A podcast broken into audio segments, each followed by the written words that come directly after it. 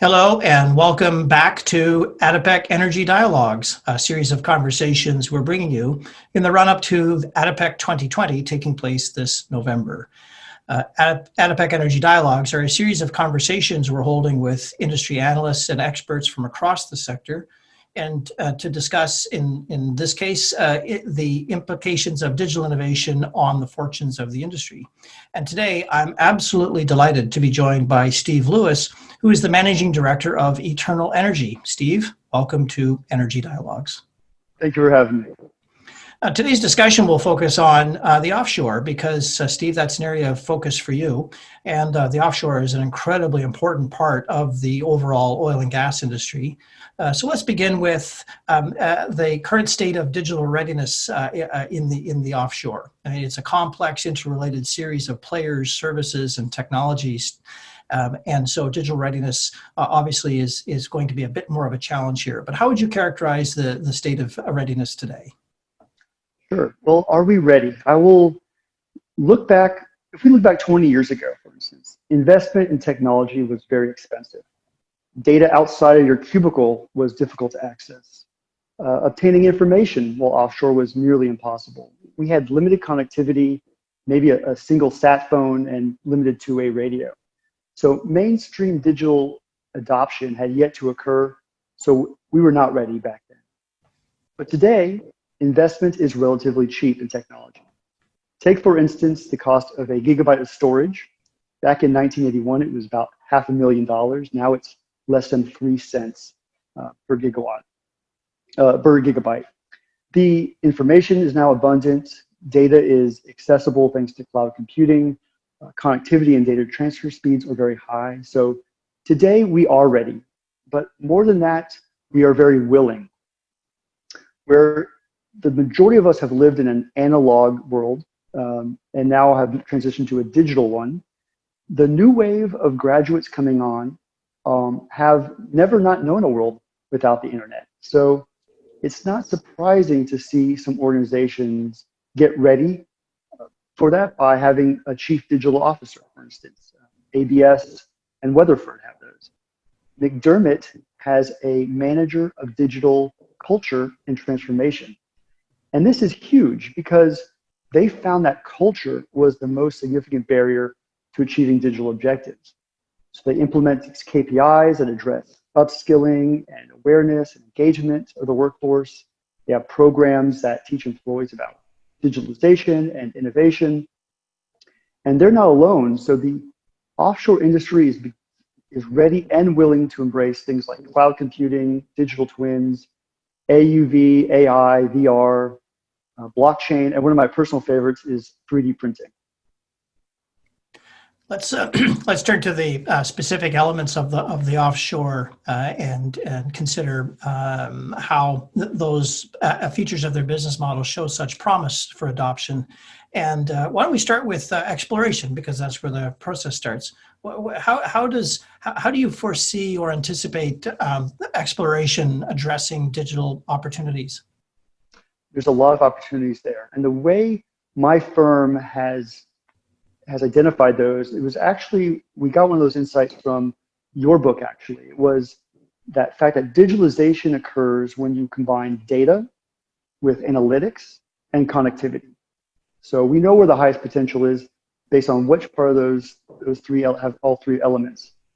So, example of exploration, we have conduct seismic surveys that generates terabytes of data, and then we perform a, a reservoir characterization model and analysis, and then we send it back to allow for optimization to occur, optimization of the production to occur in real time. Uh, then if you move over to the concept of the pre-feed and feed, Again, we do geophysical surveys with lots of data. We're able to analyze the optimum well placement, and then we share that data with all the stakeholders to develop the entire field architecture. We look at another thing, we, we tend to think of offshore as only what happens over water, but in fact, we move over, we move hundreds of billions of dollars uh, of material each year all over the, around the world. So material management can benefit from digitalization by tracking and tracing and having a, re- a real-time record of those items. simply by using some inexpensive RFID tags. And then there are opportunities down the chain with, with construction and operations. One exa- good example is by extracting data in real time from the motions of the floating platforms and marine vessels, we can calculate the actual remaining life in those moorings or riser systems. And we can then use predictive analytics to take um, rotating equipment, for instance, estimate rotating equipment that when it actually requires maintenance and plan for that, rather than having unnecessary routine maintenance, stoppages, or unplanned uh, failures. So, in other words, it's less downtime and we extend the life of the field. And that's important because the final step is decommissioning. That is very expensive. In fact, Wood, WoodMac has estimated that in 2030, there will be over $100 billion worth of abandonment liabilities worldwide. So using data analytics, you can extend the useful life of the asset and better manage those expenses. 130 billion is a, a, very, very large number and uh, uh, really uh, uh calls out uh, for uh, innovation and, more innovative thinking around how to move that, that, that cost into a, a, significantly better position. it just in the world of decommissioning, thinking about that, not not all basins around the world are in decommissioning state as, as say to to the same degree. Uh, can, can you provide some examples of where uh, digital innovation in decommissioning could make a big effect on, on the economics of decommissioning activities? One of the real easy things I would say, it's uh, some low hanging fruit, if you will, is just by having a digital twin of that subsea structure, we're now able to go in and identify how to remove it piece by piece, for instance. The drawings that we have from those production facilities that were created in the 70s, 80s, we may not have up-to-date drawings on. So now we have a full, very accurate model. And one of the things that we found is that marine growth has added an extra weight to that platform, which would have us change our lift plan. There's technology out there from a company called Abyssal that can actually is working on a solution to um, identify the actual marine growth and know exactly which type it is and how much to calculate the weight based on that density. So yeah, a lot of opportunities in that area. Know, if, if offsetting or doing the calculation can enable the, the lift to be done uh, first time, one time correctly with the right equipment, yeah, it can be a big uh, cost saving because you don't have to mobilize a different crew and a different rig set to be able to uh, carry out that, that removal. Exactly. Uh, what blocks the offshore from advancing and adopting digital uh, innovations? Uh, is it, uh, uh you know, it's obviously the, uh, uh, the, the sheer mobilization challenge is, is, is very plain, but, but what else blocks innovation adoption? There, there are a lot of factors, and some are in our control and others aren't. I'll, I'll highlight a couple major ones. One is oil price volatility. It affects technology development, maybe not in the way that some might think. So clearly in a downturn like we're in now, oil prices are low and we instinctively cut budgets that are not considered essential. And for R&D uh, is one of the first to get that to face the chopping block. But on the flip side, during high oil and gas pricing cycles, we simply don't have the time or resources to invest in R&D because we're following this, this very proven model of engineer it, build it, install it, operate, and repeat. So when is the right time? One could argue that there never is one. But clearly those organizations that do innovate achieve higher levels of, of return in, in, a long run scenario. The other thing I'll point out uh, is that off, us offshore personnel are conditioned to minimize risk because the consequences of an incident are so high. Hmm. But one of the unintended consequences of that is that we created a almost zero tolerance for mistakes. Now, in technology development, we test out multiple scenarios. Many of them fail, and that's okay. We're in a discovery phase. But when we announce, uh, hear announcements of mass layoffs, and are we really going to take the chance on potentially wasting resources or even failing? So the organizations who say, to their people it's okay to make a mistake, it's okay to try something new and fail. Those have created a culture of innovation, which we talked about, and ultimately they will be more competitive, they'll have higher morale, and thus be more productive. Yeah, certainly culture is one of the, uh, my sense is one of the most significant barriers uh, that, for the industry to overcome in addressing digital change, which happens so quickly and in much more of a trial and error way uh, than what oil and gas works towards, which is uh, no errors and, and no mistakes, uh, highly highly safe with high integrity and reliability.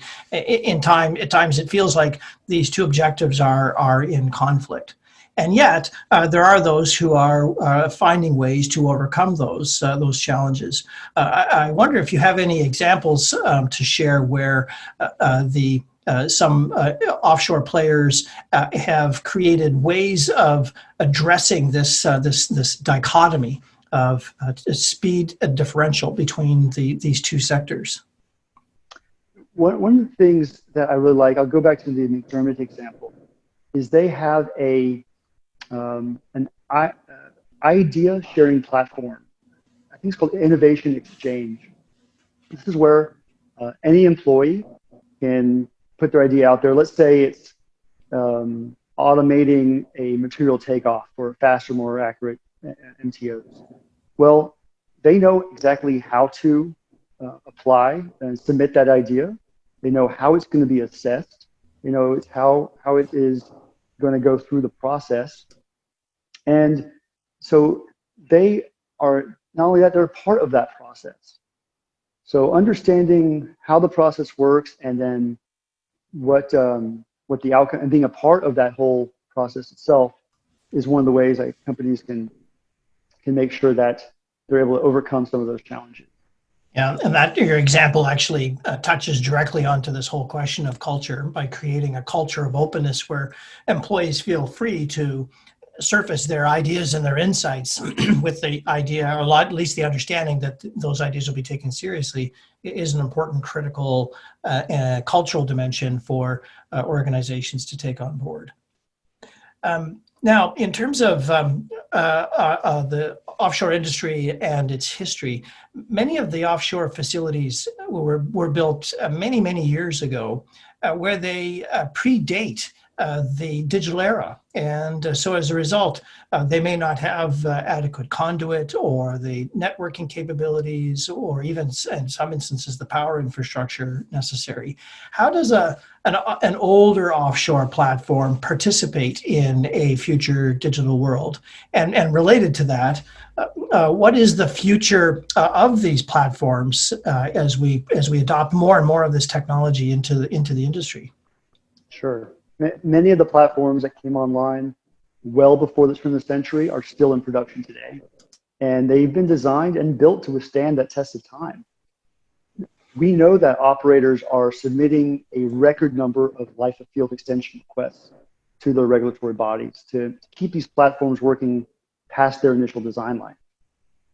And digitalization has a big part of that. You know, each of these platforms, you know, as you can imagine, consists of a complex network of of piping and plus all different sized t- types of flanges and valves and hoses, pumps, generators, tanks. So every day, offshore personnel will test, inspect, and maintain and repair all of these systems. Now, a couple of ways in which we're seeing these older platforms take advantage of digital innovation is through that inspection and maintenance process. So instead of utilizing paper-based work permits and procedures, we're moving to digital versions.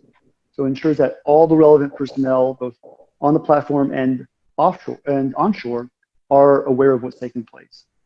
Um, one startup called Andium, based in Boston, they use telemetry to remotely visualize fluid levels inside steel tanks, which is kind of important if your crew needs to to open it and inspect or, or clean it. There's another startup called Digitex, which can create a perfectly accurate P&ID and convert that um, the entire top side into a digital twin, and then map out and, and track the entire inspection plan uh, quickly and accurately. So So these, it, what it highlights is that these assets uh, by no means should be viewed as uh, uh, truly forgotten and, and frozen in time. There, uh, there are ways to actually advance uh, these assets into a digital era. Yeah, Still a lot of value left in those. Yep. Now, what does it take to accelerate uh, uh, digital adoption? Um, in in you've mentioned ideas exchanges as one possibility. Uh, the pandemic here has clearly shown that the industry can embrace uh, change very very rapidly as we went from uh, a largely uh, office based um, workforce uh, not, not not in the operational areas, but uh, in the in the uh, office, office world of oil and gas, commercial world certainly, uh, to a home-based workforce almost overnight. So so change can happen very quickly when when it's necessary. Um, but what are the other sorts of things uh, are out there that that can help accelerate a change? Is it do do oil and gas concerns need to reorganize? Do they need to look elsewhere for innovation? What, what what's your sense there?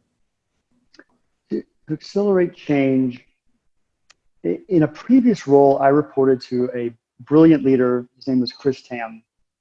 And when he was ever tasked with a challenge, uh, he would tackle it by a framework, using a framework called, uh, where he said people, processes, and tool. And he always spoke in those terms and the, with the order of those three things being important. So we always spoke about creating a culture of innovation. That's the people aspect of it. We, we touched a little bit about the process um, how was the technology implemented? What worked and what didn't? Was there even a process? And if it was, if there was, in a lot of cases, we ask the question, well, what stage did it break down in? Um, so yeah, we mentioned the, the McDermott example of innovation exchange. Mm-hmm. Um, I'll say a couple other important aspects to keep in mind, and this might might cover a lot of different industries. Is but particularly for offshore is to make sure the innovation is as easy as possible to integrate into your organizations or your client's organization existing systems. I, um, had a client that had a very powerful GIS platform as part of their overall uh, offering. But we learned from the end user that their decision making process wasn't actually based on cost, it was based on the ease of integration and being able to keep their own system in place. And that information helped us gain adoption faster, and it helped us revise our pricing strategy. It was important. The commercial model is also something that when I work with a lot of clients that are startups, they're, they need a lot of help in. We sometimes want to, with all of the investment that we make in R&D, we want that first purchase order to recoup all those costs. And that simply isn't realistic. So we put together pricing strategies and commercial plans to help that startup get through the organization, let them do a pilot and a trial with the end user, and, and then have established that relationship with a proven model moving forward. so it's not uh, as uh, black and white as it feels, which is uh, I have a, a clever technology. Uh, there's a specific use case in the offshore, and it's embraced. It, the the commercial issues often also have to be taken into consideration in order for uh, that technology to receive any any attention. Um, and and and your point about um, the the impact that change will have on the overall offshore business model is not lost. The the minimizing change and, and that uh, that impact actually is also a significant concern. Let's turn to um, let's turn to the automation question because the uh, or use of robotic tools now is starting to penetrate industry after industry after industry, and the offshore industry, uh, no less than others, has been an early adopter of automation tools, particularly underwater robots and uh, remote operated vehicles, or ROVs as we call them in the industry, uh, to carry out inspection work and subsea maintenance work and so forth. The, these, these tools have advanced very, very quickly and very rapidly. How do you see the trajectory of these tools uh, in the offshore? Uh, are they going to continue to be embraced and, and uh, expanding in their capability? Yes, the offshore industry has certainly come a long way in this department. Uh, early ROVs, they had a limitation. Let's say, uh, we can say poor visibility, lots of downtime, and restricted excursion distance when you're due to the tether that goes back to the vessel or the rig. So uh, let's talk about those three advancements in particular because digital technology has advanced all three of them visualization, downtime, and, and distance. So I mentioned this company out of Portugal called Abyssal. They take existing ROV video from a survey, for instance, and digitize it and catalog that. They can then analyze it, visualize it, and transmit it. So now an ROV pilot can view an augmented reality overlay with enhanced visibility and with contextualized data on the screen. So we're talking warning labels um, or measurements or even, even fly routes, uh, to name a few. The, but the enhanced vision portion is very important. I was on a project, an offshore project, where it involved uh, recovering an asset from the seabed. And because the ROV had to come so close to the ground, the thrusters were disturbing the soil Yeah, of course. uh, and caused zero visibility. And so we had to stop. We had to wait for the, the debris to settle, um, which made the operation take days instead of minutes. And because during the wait times, the ROVs had to go back to the surface to, to uh, for repairs. So if we had had that digital application, we could have had it with zero downtime and done that operation quickly.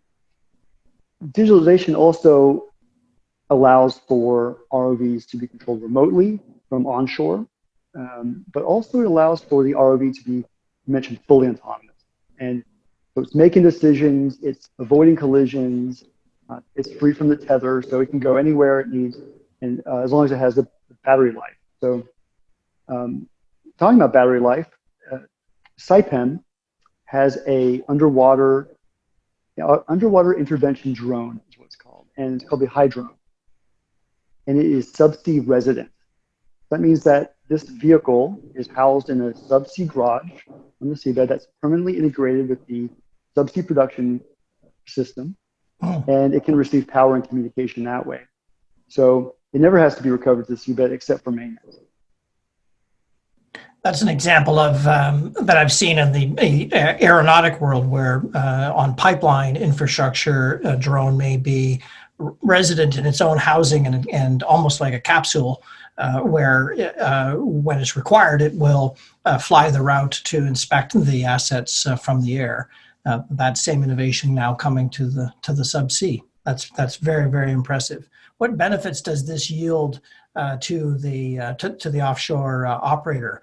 Uh, I, I so one example. I think I think you mentioned this was that since the RV doesn't have to be operated from directly on the platform, it, it this will relieve congestion on the platform, trips of uh, specialized operators, a reduction of training costs for, for for individuals who are say unfamiliar with an offshore world.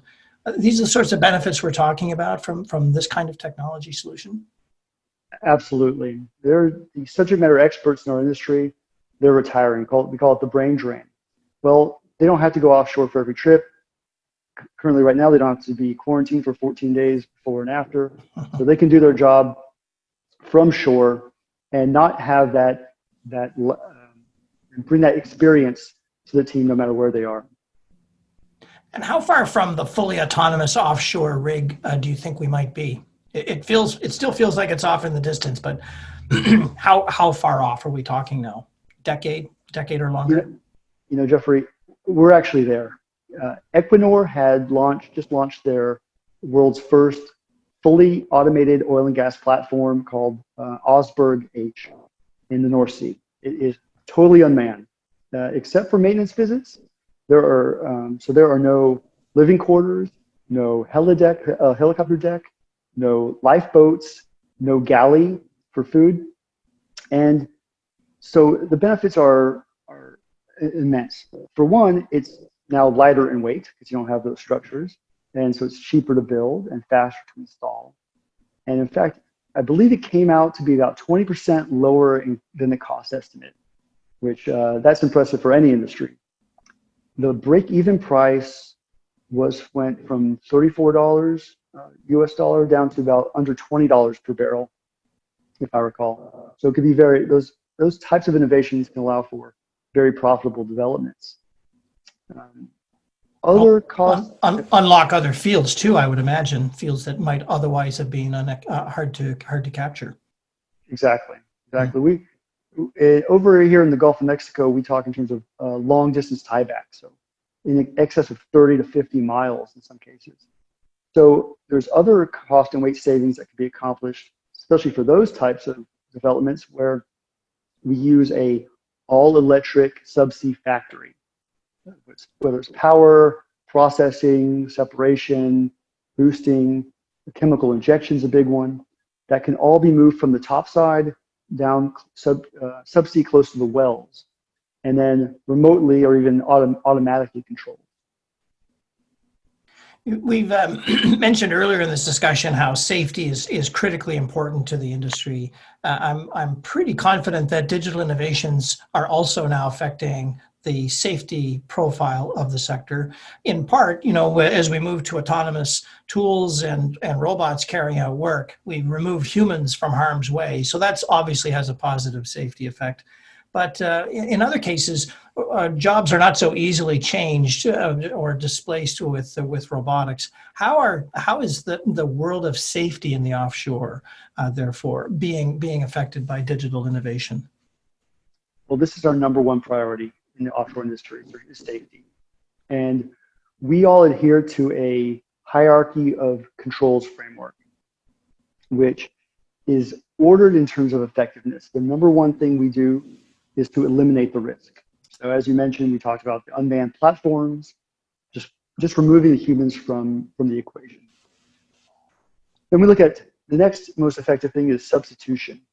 Uh, and then down to our controls, which we have a lot of engineering and admin controls, whether it's audits, JSAs, uh, observation cards, nonconformances. Um, and then the very least effective is the PPE, like the mask, the hard hat, the safety glasses.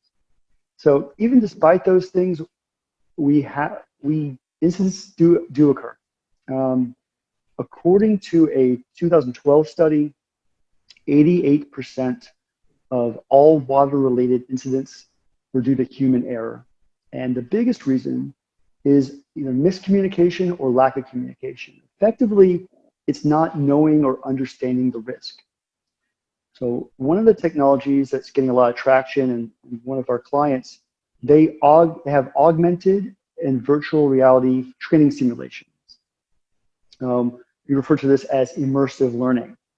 So um, instead of having a, a new recruit put on the platform and say, uh, here's a manual, just you know, go figure it out, we're, we're now able to say, place that individual in a simulated environment and perform these complex tasks virtually.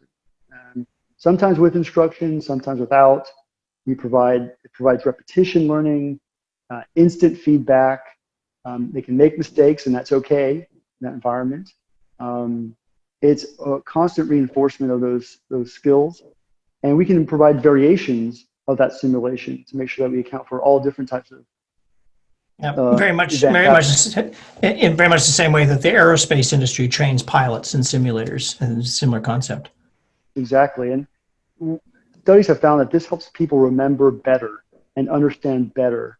And that has a direct correlation to lower lower incident rates and, and improved productivity. Right. Now, the, the last uh, problem, of course, uh, I'd like to dis- address today it deals with the pandemic. The pandemic obviously is driving a dramatic change uh, into society. Um, and, and while we're not sure if it's temporal, I, that is, it, it- we will quickly revert back to where we were. Uh, since we don't know when the pandemic will, will uh, end itself through a vaccine or, or immunities, the industry is having to address the pandemic now in as it's as it currently runs. How is the pandemic uh, impacting the um, offshore industry? Uh, that's certainly been top of mind for 2020, and um, and I think we'd all agree that the pandemic has accelerated our adoption of remote communications, uh, remote operations. So we effectively reduce human exposure. So I guess that we can say that's one small positive we can get out of this uh, horrible virus. Um, not just so not just looking at the the difficulty in sending people from to different countries because we cover the cover the globe offshore. I'll mention that we, the subsequent oil price collapse due to the pandemic had forced several offshore FIDs to be postponed. This is financial investment decisions. They're either postponed or even canceled. So then all of the workforce that was going to address that, they're being cut. And we saw something about, uh, I think the number was 100,000 uh, layoffs that happened this year um, in oil and gas. But we anticipate that offshore will rebound. Uh, and that will require a lot of those experts back who have maybe gone into different industries, like, like aerospace, for instance, um, and aren't coming back. So there are startups like Oil Energy Pro who are developing an online platform specifically for offshore oil and gas professionals that will connect them to hiring organizations um, and, and hiring managers directly to prepare for that recovery period. Again, that's the people aspect of it. That'll be the, the part of the challenge that, that likely will be in short supply is, is the, uh, is that level of expertise. Absolutely. If I can give, give you one prediction I'll make is that for the offshore energy sector, um, all assets coming online starting in 2022, so about a year and a half, um, will have a digital twin associated with it. And when you can simulate uh, anything with that digital twin, the possibilities are really endless. And talk about improving safety, talk about increasing operational efficiencies or improving communication. Um, it's all up to the people that are to do this. I mean, after all, technology is a tool. It's really the people who give it a purpose. And well said, well spoken. Um, Steve, thank you very much for joining us today on uh, Energy Dialogues. It was my pleasure. Thank you. Uh, I thank you um, uh, as well for uh, taking in this uh, brief uh, conversation today, and I hope you'll return for future episodes uh, in the run up to ADIPEC 2020. Bye for now.